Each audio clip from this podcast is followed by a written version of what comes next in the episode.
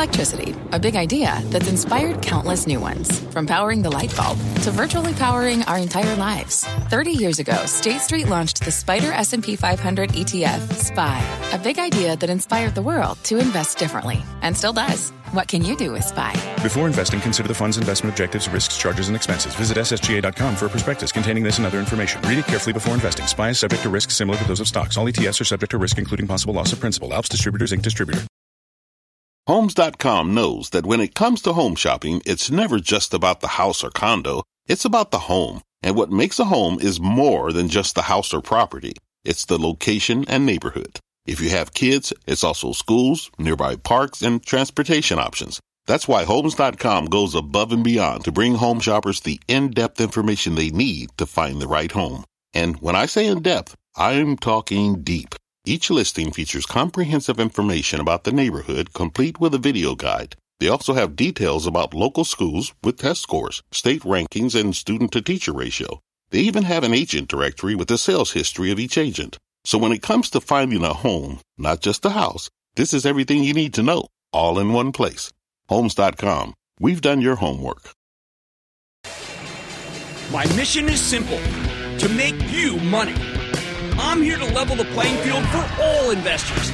There's always a bull market somewhere, and I promise to help you find it. Mad Money starts now. Hey, I'm Cramer. Welcome to Mad Money. Welcome to Cramerica. I'll be one of my friends. I'm just trying to make you money. My job is not just to entertain, but to educate and teach you. So call me at 1 800 743 CBC or tweet me at Jim Cramer. The bull is dead. Ah. Long live the bull! Ah. And that's been running through my head ever since we started learning more about what the Federal Reserve has in store for us. To me, this market is pivoting, and we need to pivot with it. No, no, uh, you will pivot with it even if you have to be dragged kicking and screaming doing so. That includes the daily today, where the averages start off ugly, then recovered. Dow finishing up 87 points, S&P advancing 0.43%, Nasdaq inching up 0.06%. And this was actually a very pivotal day. When I was a hack journalist, writing three stories daily about homicide, devouring all the Dashiell Hammett, Raymond Chandler, James M. Cain I could get my hands on, I always had the in the back of my mind that you had to slaughter your pearls. Those phrases that you thought were so ironic, so bold, so brilliant that you put in your articles. Those were the ones that had to cut, even if they felt like your best work. Kill your darlings. Kill your darlings is writing 101. I bring this up because when you get a pivot in the stock market, a real sea change like we're having right now, it's tough to slaughter your pearls, to take what brought you to these exalted levels and realize they aren't getting you anything. They're not going higher. If anything, it might be what drags your portfolio much lower. You see, when the Fed decides to raise interest rates aggressively to stop inflation, two things happen. First, whatever was working can't continue to work as well. And second, whatever isn't working can get a new lease on life. So let's take two real life examples because I think this explains what you see is what the future is. We're going to do Amazon and Eli Lilly. Amazon is the cornerstone of FANG, the bellwether tech stock of our generation. We bought a ton of Amazon for the charitable trust when President Trump decided it was getting the better of the post office back in 2018. Since then, we have a double. Nice. Recently, Amazon reported one of the best quarters I've ever seen. And what the stock did, well, it ran up a tad, but it's been giving it up ever since. And the stock's now down more than 5% for the year. It's a huge disappointment because it's already reported an amazing quarter, and the market couldn't have cared less. Do you think next time's amazing quarter will be any different? No way. You always must pay attention to what happens to a stock after a great quarter. If the answer is nothing good, then it might be the last great quarter. Meanwhile, Amazon stock sells an extremely high price to earnings multiple. It's got a really lofty $1.6 trillion valuation, huge amount of money. When the Fed decides to kill off an inflationary spiral with higher rates, you're not supposed to buy expensive growth stocks. The hedge fund playbook says that you should sell stocks like Amazon until the tightening cycle is nearly over. Very hard to fight against that, even for this Amazon lover. Now let's consider Eli Lilly. This is a huge position for our travel trust, which, uh, let's be clear, has moved to CNBC from the old website I started. Lilly's up huge for the trust. Why? Because when the Fed starts hitting the brakes on the economy, money managers circle the wagons around recession proof stocks, including Big Pharma. I can tell you that Lilly's doing well because of its diabetes slash weight loss drug or its impressive work with the brain to roll back plaque in Alzheimer's patients. But the fact is, we've got a new bull market and recession proof names that can keep putting up good numbers even in the face of a slowdown. And Lilly is a prime example of what is working in this market. There are a lot more lilies than there are FANGs. There's nothing great, by the way, happening at Bristol Myers or Merck or even Abbott Labs, which the trust just sold, sadly. But they're all being reevaluated upward because they're from the very big cohort that wins when the Fed is tightening. It's not just pharma. Take a look at the food stocks. We keep hearing about food inflation, packaging inflation, freight inflation, that they're killing their bottom lines. Conagra just reported a name. Normally would have sent the stock down 5%, right? Well, what happens? The stock actually goes higher. That's investors betting that Conagra is slowdown proof and inflation is running its course. Call it the last inflation addled quarter or the last bad quarter. We've seen the same thing happen with General Mills. Wow, what a monster that's been. J.M. Smucker, wish I run that one. They've been horses, even though the businesses are just okay, and the raw costs are obviously bad. When you go out with stock people, invariably they'll say, hey, hey, is this the time to buy Church and Dwight? That was a fantastic growth stock that's been just stopped in its track for years. Well, guess what? Take a look at that one. Packaging, freight costs, and all going higher. What has to happen here? I'm adamant that you need to be very conservative with the FANG names and their ilk. I said that the other day with David Faber, and David interpreted, and I understand that as saying that I, I don't like the market. No, unfortunately, I created this, okay? So it's very, very tough to, for me to say, you know what? It doesn't work in this environment. But we haven't had this environment in a very long time. As I told investors on our wild, self flagellatory, crazy investing club call, that you're really just sign ups to listen and you'll just go, it's going to knock your socks off. Of all these growth names, the only two that I put fresh money into, the only two, I bet you don't, can't guess. Alphabet and Meta. That's because they're not expensive on next year's earnings, especially when you back out the 140 billion on Alphabet's balance sheet. There's no greater return on investment for a small business owner, by the way, than search ads on Google, because Google can tell you how many people came exactly from where to from where to your store. Believe me, if you type best Mexican in Brooklyn, you're invariably going to go led to Bar San Miguel. And Google can prove they're responsible for the traffic by showing you where the query was asked and then by following the query blue line to you. Kaching, who else knows what advertising's worth? No one knows. This one tells you. As for Facebook, all I can say is, have you looked at Reels lately? You know, the one that's the second rate one versus TikTok. I think it'll end up being better and more popular than TikTok because Mark Zuckerberg is working on it personally to make that happen. Although I, I say that as someone with zero understanding of the medium. I have a great understanding of Facebook, though, and their ability to copycat is second to none. All right, now pivots don't happen on a dime, if, even if it feels that way. This one's very hard because for a long time, the whole stock market bowed to FANG, FANG and Friends. It was a bull market in a handful of stocks, a bear market in hundreds, if not thousands of others. Now the bear is changing to a bull, and most of that will happen over the course of the next month.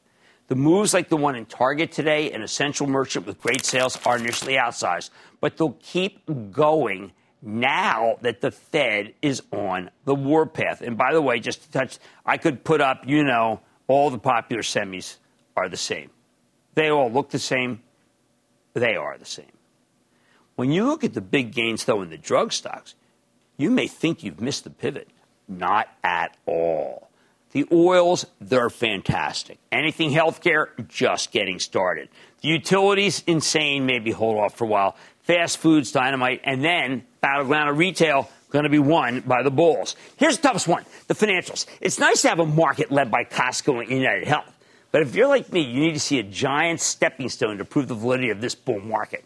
And in order for that to happen, we need to see the banks rally when they report. The Federal Reserve is raising short-term interest rates, which instantly makes the banks more profitable. They should benefit substantially, just like they did in the, remember that 1990, 1992 period? Of course, nobody does except for me. Mostly because Alan Greenspan was worried about the financials, wanted to make them make easier money. That's what's going to happen again. Why aren't people focused on that?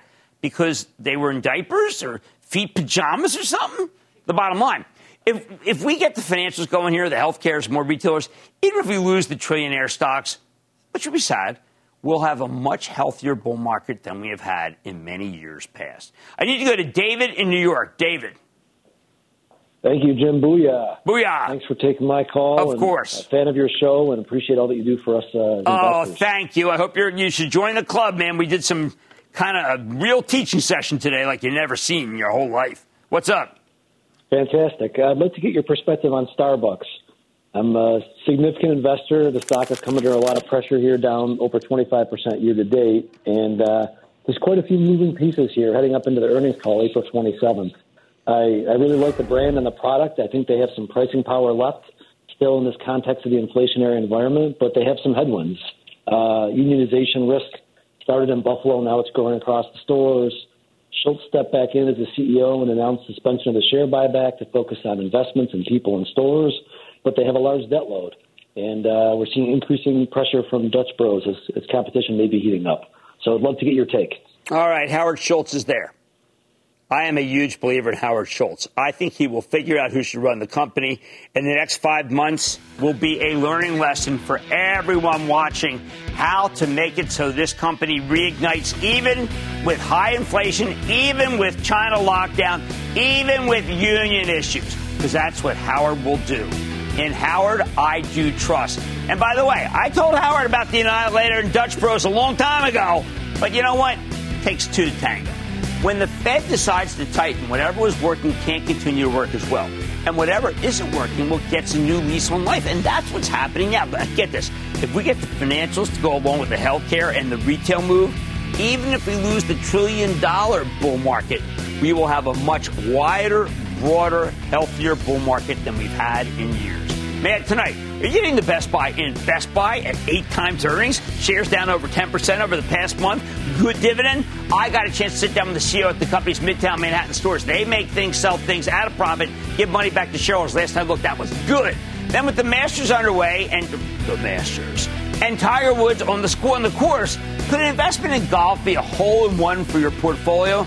I'm hitting the links to find out, and I've got the green jacket that's going, that's deserving. Hey, by the way, what's eating at Conagra earnings? I'm sitting down with the CEO to find out how the company's positioning itself in a volatile market. Masters, Conagra, always in the same sentence. Stay with Cramer.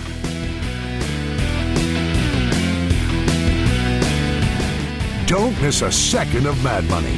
Follow at Jim Cramer on Twitter. Have a question? Tweet Cramer. Hashtag mad tweets. Send Jim an email to madmoney at cnbc.com or give us a call at 1 800 743 CNBC. Miss something? Head to madmoney.cnbc.com. Fact. Running a business is not getting easier on your wallet. With higher expenses on materials, employees, distribution, and borrowing, everything costs more. Also a fact. Smart businesses are reducing costs and headaches by graduating to NetSuite by Oracle. NetSuite is the number one cloud financial system, bringing accounting, financial management, inventory, and HR into one platform and one source of truth. With NetSuite, you reduce IT costs because NetSuite lives in the cloud with no hardware required. Accessed from anywhere, you can cut the cost of maintaining multiple systems because you've got one unified business management suite. You improve efficiency by bringing all your major business processes into one platform, slashing manual tasks and errors. Over 37,000 companies have already made the move. See how you'll profit with NetSuite, and then you can think of all the ways you could be spending the money you save. Company retreat in Malibu, anyone? By popular demand, NetSuite is offering a one-of-a-kind flexible financing program for a few more weeks. Head to netsuite.com to start saving. When you're hiring, the best way to search for a candidate isn't to search at all. Don't search, match with Indeed. Indeed is your matching and hiring platform with over 350 million global monthly visitors, according to Indeed data, and a matching engine that helps you find quality candidates fast. Use Indeed for scheduling, screening, and messaging to connect with candidates faster. Plus, 93% of employers agree Indeed delivers the highest quality matches compared to other job sites, according to a recent Indeed survey. Leveraging over 140 million qualifications and preferences every day, Indeed's matching engine is constantly learning from your preferences. Join more than 3.5 million businesses worldwide that use Indeed. Listeners of this show will get a $75 sponsored job credit to get your jobs more visibility at Indeed.com slash Mad Money. Just go to Indeed.com slash Mad Money right now and support this show by saying you heard about Indeed on this podcast. Indeed.com slash Mad Money. Terms and conditions apply. Need to hire? You need Indeed.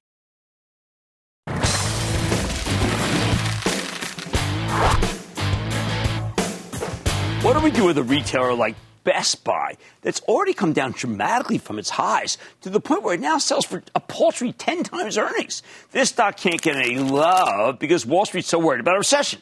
But at some point, it simply gets too cheap to ignore. Given that the new criteria we saw with HP Inc., I mean, wow, maybe people want this stuff at home again. Have we reached the buying point with Best Buy? Earlier today, we had the chance to speak with Corie Barry, the CEO of Best Buy, at one of her beautiful midtown Manhattan stores. Take a look.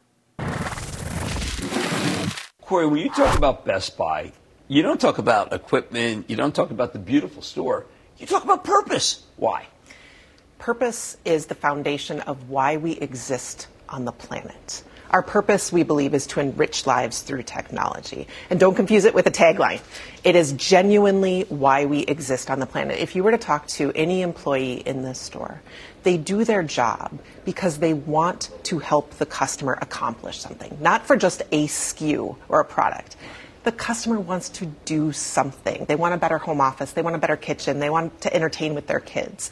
And I think for our employees, really staying focused on the reason we exist on the planet differently than anyone else has been really core to our belief system. It, to some degree, that has to explain why you have among the lowest turnover of any retailer, turnover being the bane of the profit existence.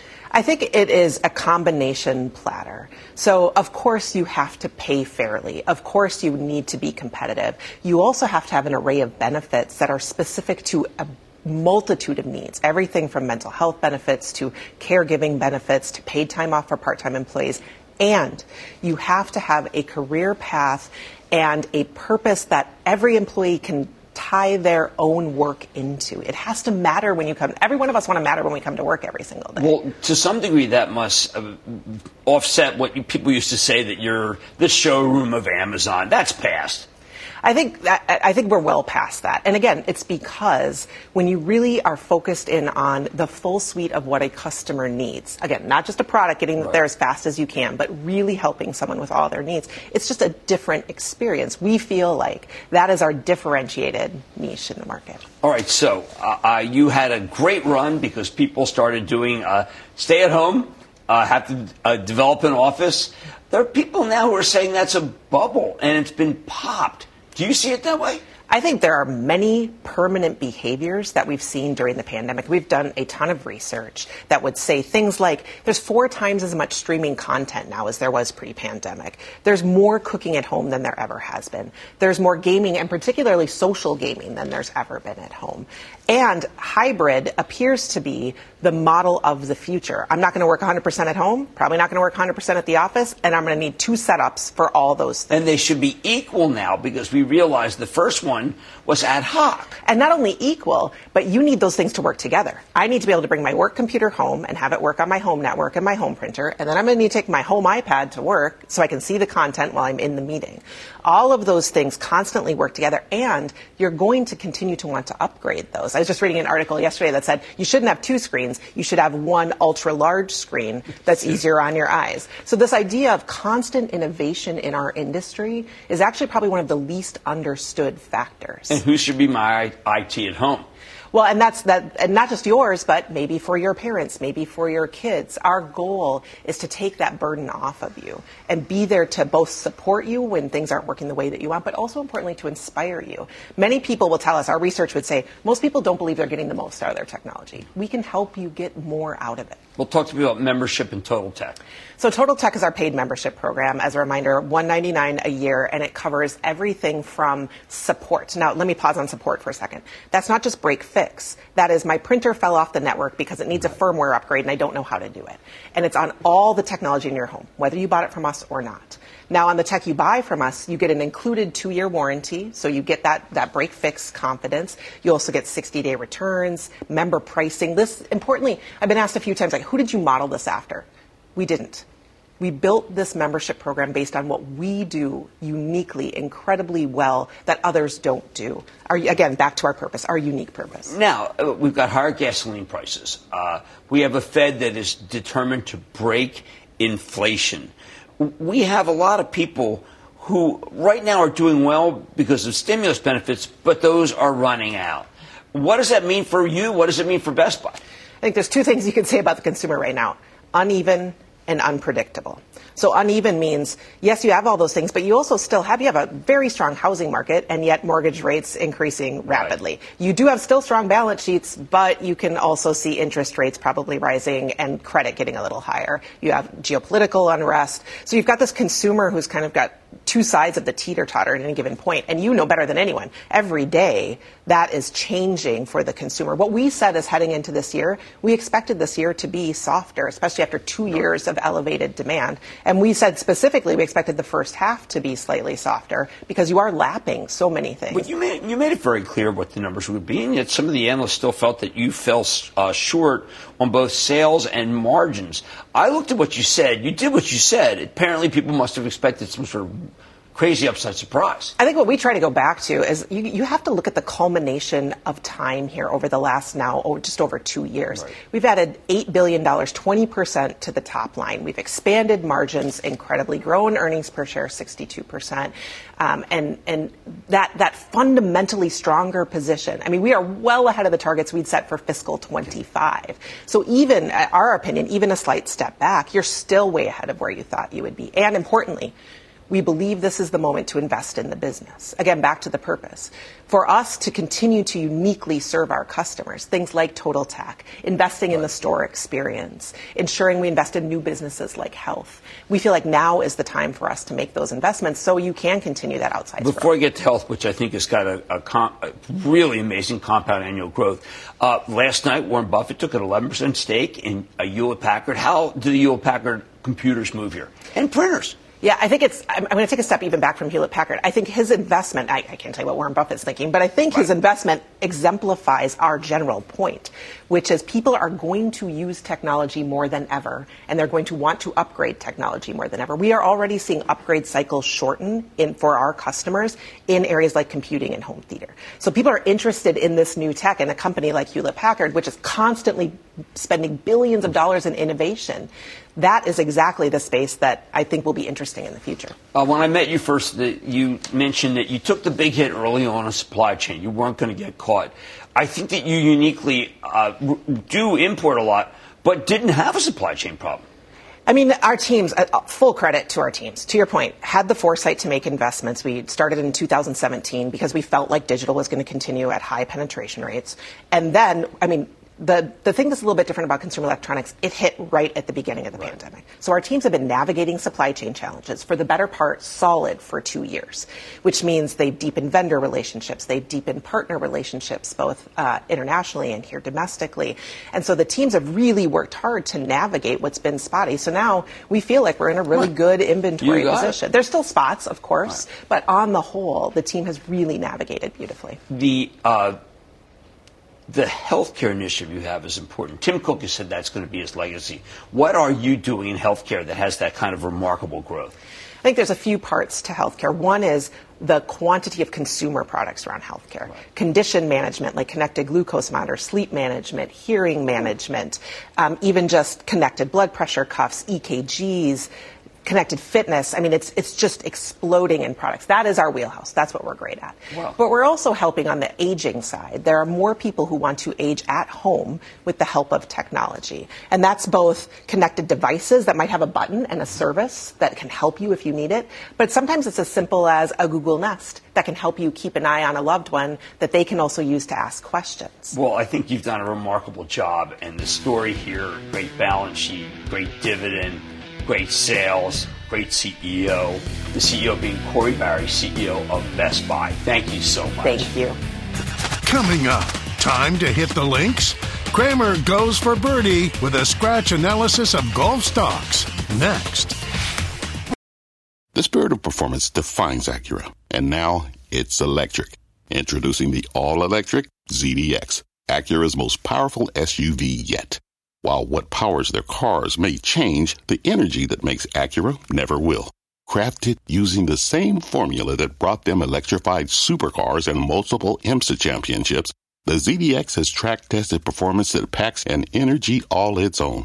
With a premium Bang & Olufsen sound system and up to 313 mile range on a single charge, and a Type S variant with an estimated 500 horsepower, the ZDX is everything they said electric could never be. It was built with the driver in mind, just like Acura's been doing since the beginning. We could talk all day, but the only way to experience this electric performance is to drive it yourself. Unlock the energy and order yours at Acura.com. Take your business further with the smart and flexible American Express Business Gold Card. It offers flexible spending capacity that adapts to your business. You can also earn up to $395 in annual statement credits on eligible purchases at select business merchants. That's the powerful backing of American Express. Terms apply. Learn more at americanexpress.com slash business gold card.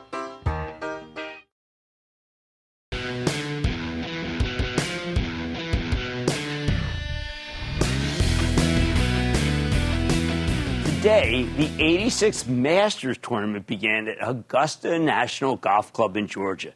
Getting a little extra buzz this year because Tiger Woods is back for the first time after nearly losing his leg in a devastating car accident. But for me, this is the day to highlight the golf stocks that have pulled back dramatically after they peaked along with the rest of the market late last year. I'm talking about two pure play golf equipment companies, Acushnet Holdings, that's the parent company of FootJoy and Titleist, and Callaway Golf, which owns the Callaway brand and also has some invested in some modern golf concepts that we have to hit upon. They're very hard to value. Now, I've been a fan of these two stocks for years, and if you bought them on my recommendation, you've got some terrific long term gains. But there's no escaping that they've become poor performers over the past several months.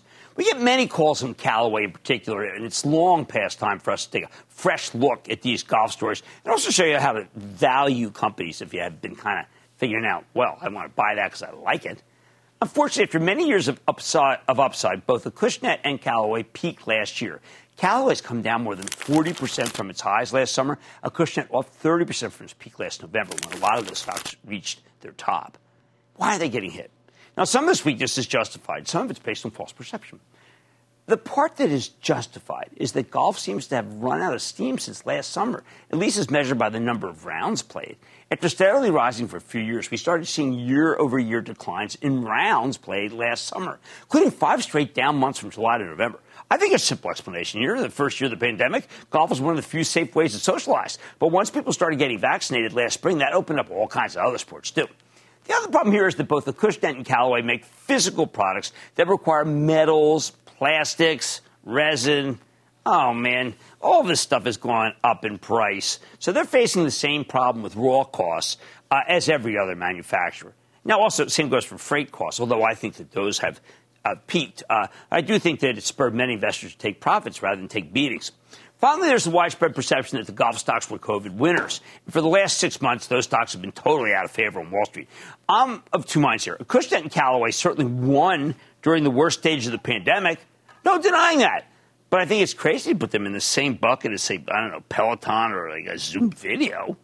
So, how are these two companies actually doing? Let's start with the Cushnet, which is a simpler story. These guys haven't changed their strategy much at all. Cushnet is a small portfolio of golf brands headlined by FootJoy for apparel, shoes and gloves, and Titleist for equipment like golf balls, along with a number of smaller brands. I actually know things.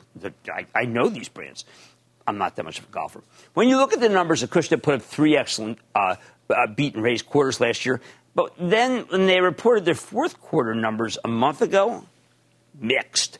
While these guys delivered another big revenue beat, 33% sales up year over year, their earnings actually came in weaker than expected. We got a larger than anticipated loss. While the full year forecast was excellent, management had some not so encouraging things to say about supply chain headwinds in the conference call. It makes me dizzy how many times I've heard this.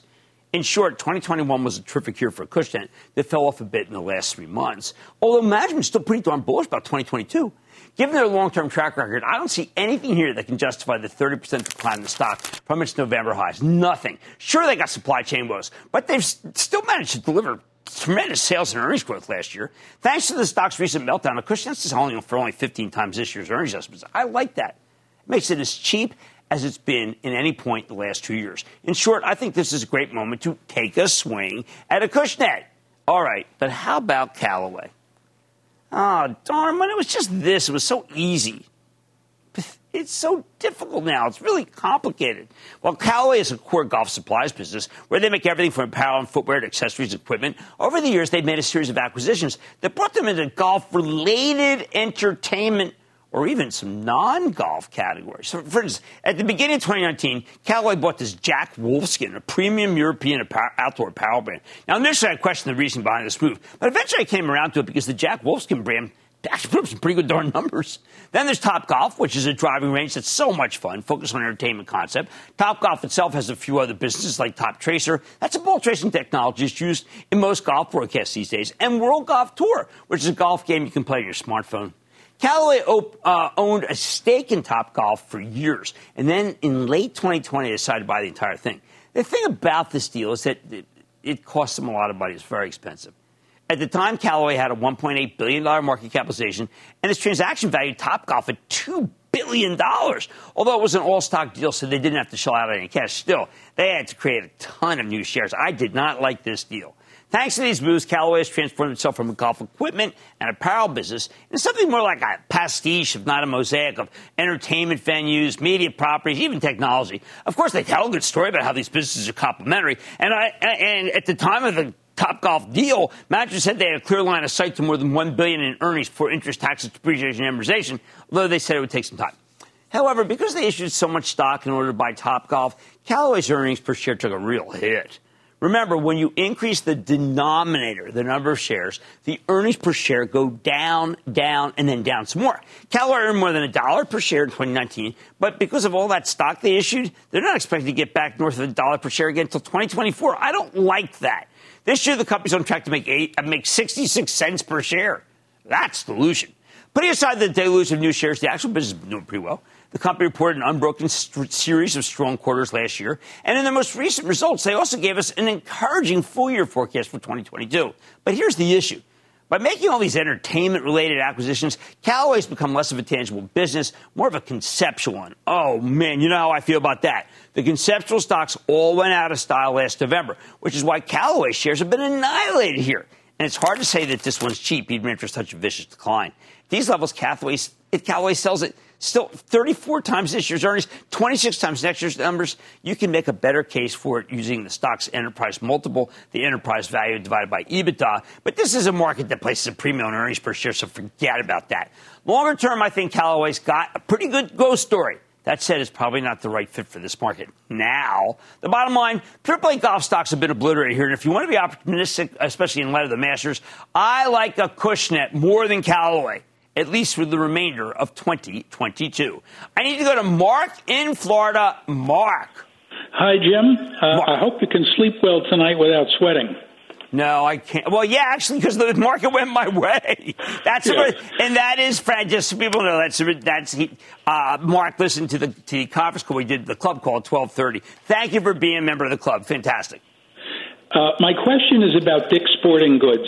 It's highly rated, sells for a very low PE of just under seven, uh, has a, a recent price target of 134, and it's making money. I know there was a pop today, but basically, why is this going nowhere? Okay, it's going nowhere for the same reason that Best Buy was going nowhere and Target until today was going nowhere. No sponsorship. People are about to come to this stock and they're going to buy it and it's going to surprise you because we're on the other side of the trade now. Now that the Fed has gotten serious on inflation, all these companies that have taken a beating on inflation, they're the ones to buy. Bruce in Louisiana. Bruce. Jim, thanks for taking my call. Absolutely. I've uh, got a stock, Pool, P O O L. They make everything for swimming pools, construction, maintenance, and even how to have fun in them. I've owned the stock for a couple of years, and it's been excellent. And with spring here, everybody who has a pool is probably spending a couple of grand on it, getting it ready for summer. But since the, the beginning of the year, the stock has slowly been evaporating in value. I've been adding to the position because I have faith in the stock. Right. I would like to use should I stay in the pool or get out and towel off? That is such a well run company. I am really loath to tell you to sell it. It's just one of those stocks that peaked along with the rest of the market when people decided they didn't want this kind of stock anymore, but it sells it now. It's all the way down. It sells a little more than 20, 24 times earnings. I, I see no reason to sell it. I like it. It's got 20% growth. All right. The golf world is buzzing today. As Tiger makes a miraculous return from Masters. The golf stocks, however, mm, not so good. If you want to be opportunistic, I say take a hard look at Acushnet, the parent company of FootJoy and Titleist. Uh, it's certainly over Callaway, at least for the end of the year. Much more mad money ahead with inflation biting into ConAgra's earnings. Who is it not biting into? I'm finding out how the company's preparing for the unknowns in this market. Don't miss my exclusive with the CEO. Then Warren Buffett's making a big bet on HP, with shares soaring to an all-time high today. I'll tell you if the rally can last. And all your calls rapid fire in today's edition of the Lightning Round. So stay with Cramer.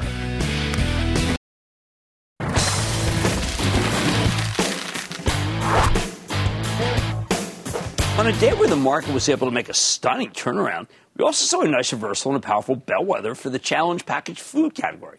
I'm talking about Conagra Brands. That's the parent of Birdseye, a Marie Callender's, Healthy Choice, Slim Jims, many other brands. See, this morning, Conagra reported a solid quarter in line earnings, coupled with better than expected sales. Management did give you some dismal guidance for the current quarter and actually cut their full year earnings forecast.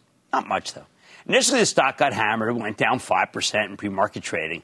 But as the conference call got going, Conagra told an encouraging story that allowed the stock to rebound. As management talked about strong demand, successful price increases, new products, eventually the stock finished the day up a few cents. Pretty good resulting, well, when you consider that it was way down before it opened. So what can we learn here? Let's check in with Sean Connolly. He's the president CEO of Conagra Brands. Get a better read on the quarter and what's, com- what's coming next, because it could be very different from what you think. Mr. Connolly, welcome back to Mad Money. Hey, Jim, thanks for having me. Okay, so Sean, I'm going to take a different, uh, let's just say, a different outlook toward you. And I know that you said once burned, twice shy on the call, but the stock is telling me that you are finally too conservative about inflation. Now, I don't want to jinx you, but you know the stock didn't seem to mind when you said that there's more inflation coming. Well, Jim, we have not been overly optimistic in terms of our, our inflation outlook so far this year, and yet the, the inflation's been higher than we've expected, even though we've we've taken a fairly conservative approach to it. Uh, but you know, bottom line is the fundamentals of our business are extremely strong. We are growing. We're, we grew our organic net sales six percent of the quarter. We're gaining market share. Our innovation is resonating strongly, and it is an inflationary environment. And as a manufacturer, you come to understand that inflation happens, and sometimes when it happens, it can be both acute and persistent, as we've seen lately. The key in an environment like that to navigate it effectively is you've got to have strong brands and you've got to have perseverance, and we've got both. And we just got to work through the mechanics of how this works. Really simple. We experience an infl- higher uh, costs that triggers a price increase between us and our customers. Then about 90 days later, the benefit of that price increase falls to into our P&L. The key during all of that is we have to watch our volumes and watch elasticity of demand. And our elasticities have been very benign. Our growth has been strong. And, and interestingly, in three of our biggest businesses, Healthy Choice, Birdseye, Voila, and Slim Jim, we've experienced double digit growth over the last quarter and volumes that are, abs- that are actually growing in the absolute despite the fact that we've been compelled to take these price increases. Well, so Sean, well, business tells- is strong. We just have to get through it. Well, that tells me the consumer, and in your documents you say it, is not trading down, not resisting the price increases. What does that say? I know it says great things about your brand, but does it, does it not also say that maybe the consumer is stronger than we think? Well, there, there are two things at play here. One is the brand portfolio is working for the consumer. The other thing is what really came out of the pandemic. A lot of our young consumers during the pandemic learned to spend more time in their house, get comfortable in their house, get their entertainment in their house, and interestingly, cook in their house. A behavior that wasn't such a huge behavior before. And guess what? They liked it and they found products like our frozen meals portfolio that they love, our snacks portfolio. And now that we've got an overall inflationary environment and they're trying to stretch their household balance sheet, there's no better way to do that than to prepare and eat meals in the home. And that's really the consumer trend that we track most closely. What's happening to in home eatings? And in home eatings were strong during the early days of the pandemic, but now in this inflationary environment, they've remained strong, and those eating occasions have proven quite sticky, particularly with brands that have been modernized, like our brands. And we see these consumers coming back again and again and again. Okay, so let's take a look at what you got loaded here. Uh, you got uh, cauliflower crust, a Duncan Hines Epic Pumpkin Spice Cookie Kit, uh, voila, open baked uh, meals from Birdseye, uh, Act Two Hot and Spicy. Now, when you put these in your on your drawing board, do you say a cinnamon uh, toast crunch that they're needle movers, or are they just beachheads? You know what the consumer is looking for in food are, are, provocative varieties and flavors, and and that's really what you just rattled off there. And and a lot of it comes from the, the the work we do to understand what consumers like and what their frustration points are. Interestingly, one of the innovations on that slide, Jim, made me think of you today. It's called our it's called Marie Callender's Duos, and it came out of a consumer insight that when consumers go to restaurants, many times they find two meals that they want, and they can't decide between the two. Our solution is let's give them both. So I thought of Bar San Miguel, and I thought maybe you offer up a tostada and an enchilada on the same plate, and you got a solution for your shop, for your customers. That, come to think of it, that's a really good idea. We don't do that. People like a combination, but if there's only two people, they get stuck with what they ordered. I like that. Now, um, the parts of the component that are inflation. We had a fellow yesterday, uh, on two days ago, from from Uber Freight, who said, "Look, Jim, it's happening." The, the drivers are coming back. The freight rates are coming down. Uh, it's the beginning. Uh, and I thought of you, and I said, you know what? Anything's possible. There are there are tr- there is trucking, there is freight, there are drivers. I mean, can something go right, Sean? Can something go right? Yeah, we're due for some green shoots, Jim, and, and we are seeing green shoots in the transportation area. But I'll tell you, we planned inflation for our fourth quarter to be up about 20.5% versus oh. two years ago before this cycle started. We actually got 26% in a quarter. Now, I've been doing this 30 years. I haven't seen that before. And that's why we just have to respond to it. At some point, there's going to be some relief, but this is where the perseverance piece comes in. We got to stick, we got to continue to take these responsive actions, which we've done. The brands need to continue to hold up, which they've done, and then we'll get through this uh, because many times on the other side of this, we've actually got some some pretty strong performance. Well, I mean, do you think that at a certain point, uh, let's say a, uh, a, consumer will say, you know what? Uh, I don't need to buy Birdseye. I can buy the one, the store brand that I would never, frankly, never buy. I like Birdseye. I mean, they say, okay, look, I'll trade down I mean, is that ever going to happen? It ha- we haven't seen much of it at all to speak of in our categories. We have uh, fairly low private label development in the categories okay. we compete in, below the average for the food industry. And and our, our frozen meals business, as an example, we really don't have a, a, a entry point competitor there that we interact with. But what we do believe is that even in the face of some of the higher prices that are in the marketplace right now for our brands, we're still offering a superior relative value versus the alternatives, which could be a low quality product, but increasingly it's an away from home eating occasion that is markedly more expensive than our, our food is, even at a modestly higher price. So we're winning that total value proposition even in the face of this inflation and then the ensuing pricing that comes behind it. Well, look, congratulations on, on keeping up with uh, the inflation bear because you've done a remarkable job. And also a lot of new. Pro- I mean, I'm going to go for a lot of those new products. They are my kind of thing. I eat alone a lot. They're perfect for me. That's Sean Connolly, President and CEO of Conagra Brand CAG. Hey, Sean, it's great to see you again. Good to see you, Jim. When you have a number where they talk about sky high inflation and you don't get sky inflation, this is one of those stocks you must buy. They have money's back after the break.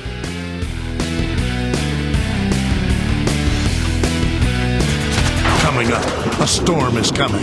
So give us a call. Cramer's got the answers to all your burning questions. The lightning round is next.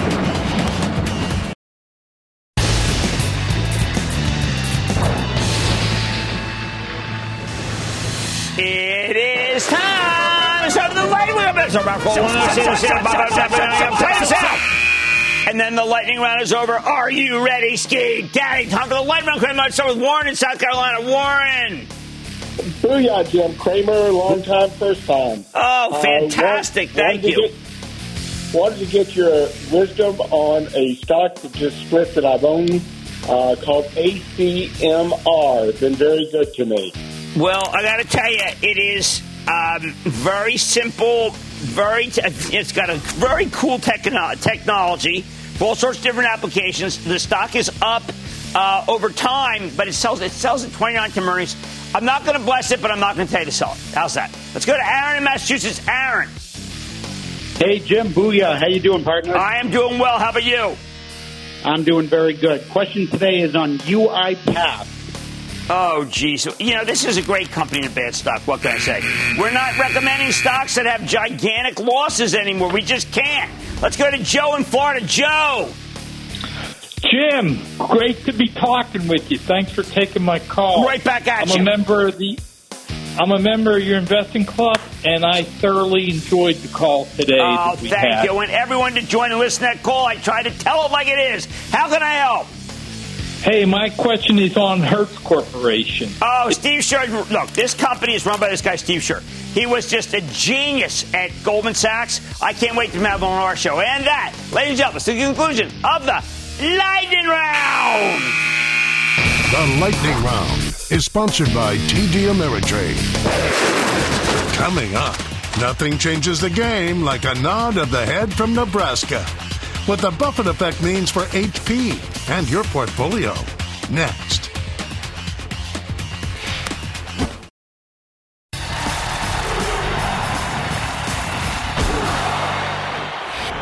Sometimes you get the story right and the stock wrong.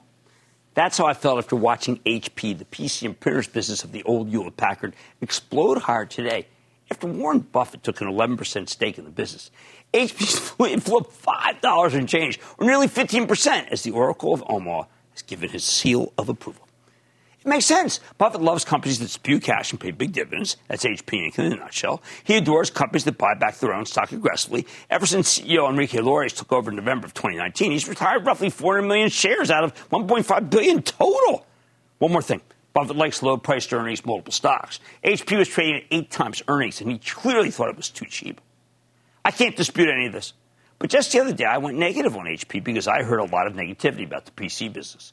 After speaking to Sanjay Mehrotra, the CEO of Micron, which is a huge chip maker that supplies the PC makers, I felt a lot more cautious because he said business had gotten weaker of late. That resonated with me because I figured we were nearing the end of the work from home upgrade cycle. Once everybody buys a new computer for their home office, it's not like you need another one. So I turned negative. Then this morning we learned that Buffett had taken a huge position in all that pessimistic chatter and disappeared. It didn't matter that we'd done the homework, listening to Sanjay, checking with other semiconductor companies, which confirmed the same thing. The PC business has definitely gotten weaker. But now that doesn't matter. You go against Buffett, you're a fool. Just ask the people who shorted Occidental Petroleum, the overleveraged oil company, when it acquired Anadarko for a huge price. At its darkest hour, Buffett basically refinanced the whole business at a low rate, saved it, crushed the short sellers. What does this mean for the broader market? I think it tells you that many of these low multiple stocks might have a brighter future than we expected. Good companies with good comp- with good products that return capital to their shareholders can always make you money if they're priced at the right levels. Now, what makes this doubly painful for me is that when I went to Best Buy this morning for my interview with CEO Corie Barry, I walked through the aisle after aisle of really great looking Hewlett Packard computers. She said they were selling extremely well thanks to work from home. Heck, I have one. I love it. Hey, terrific touchscreen. But I've done my checks. I'd heard from the suppliers the business was weak, and I let that sway me. I still think the business is getting weaker, but being rigorous doesn't always lead to the right call. The irony, this time I would have been better off if I simply said, you know, I like the computer, so I might as well buy the stock. That's total Bush League thinking. But in this case, it would have steered you right. That's what's so tough about money management. Even when you do everything correctly, there's still a huge component that's all about luck. And at the end of the day, it's better to be lucky than good. If you want to go to the gaming tables with me and play blackjack, you're going to want to double down when you have an 11 and the dealer's showing a 6. That's objectively the right call. Everybody knows it. But it doesn't mean you win every time. If you draw a 5 and he is an ace, well, let's just say you're done. Buffett drew an ace. I followed the book to the letter. And now I'm done. I like to say there's always a bull market somewhere, and I promise to find it just for you right here on Mad Money. I'm Jim Cramer. See you tomorrow. The news with Shepard Smith starts now. This podcast is supported by FedEx. Dear small and medium businesses, no one wants happy customers more than you do.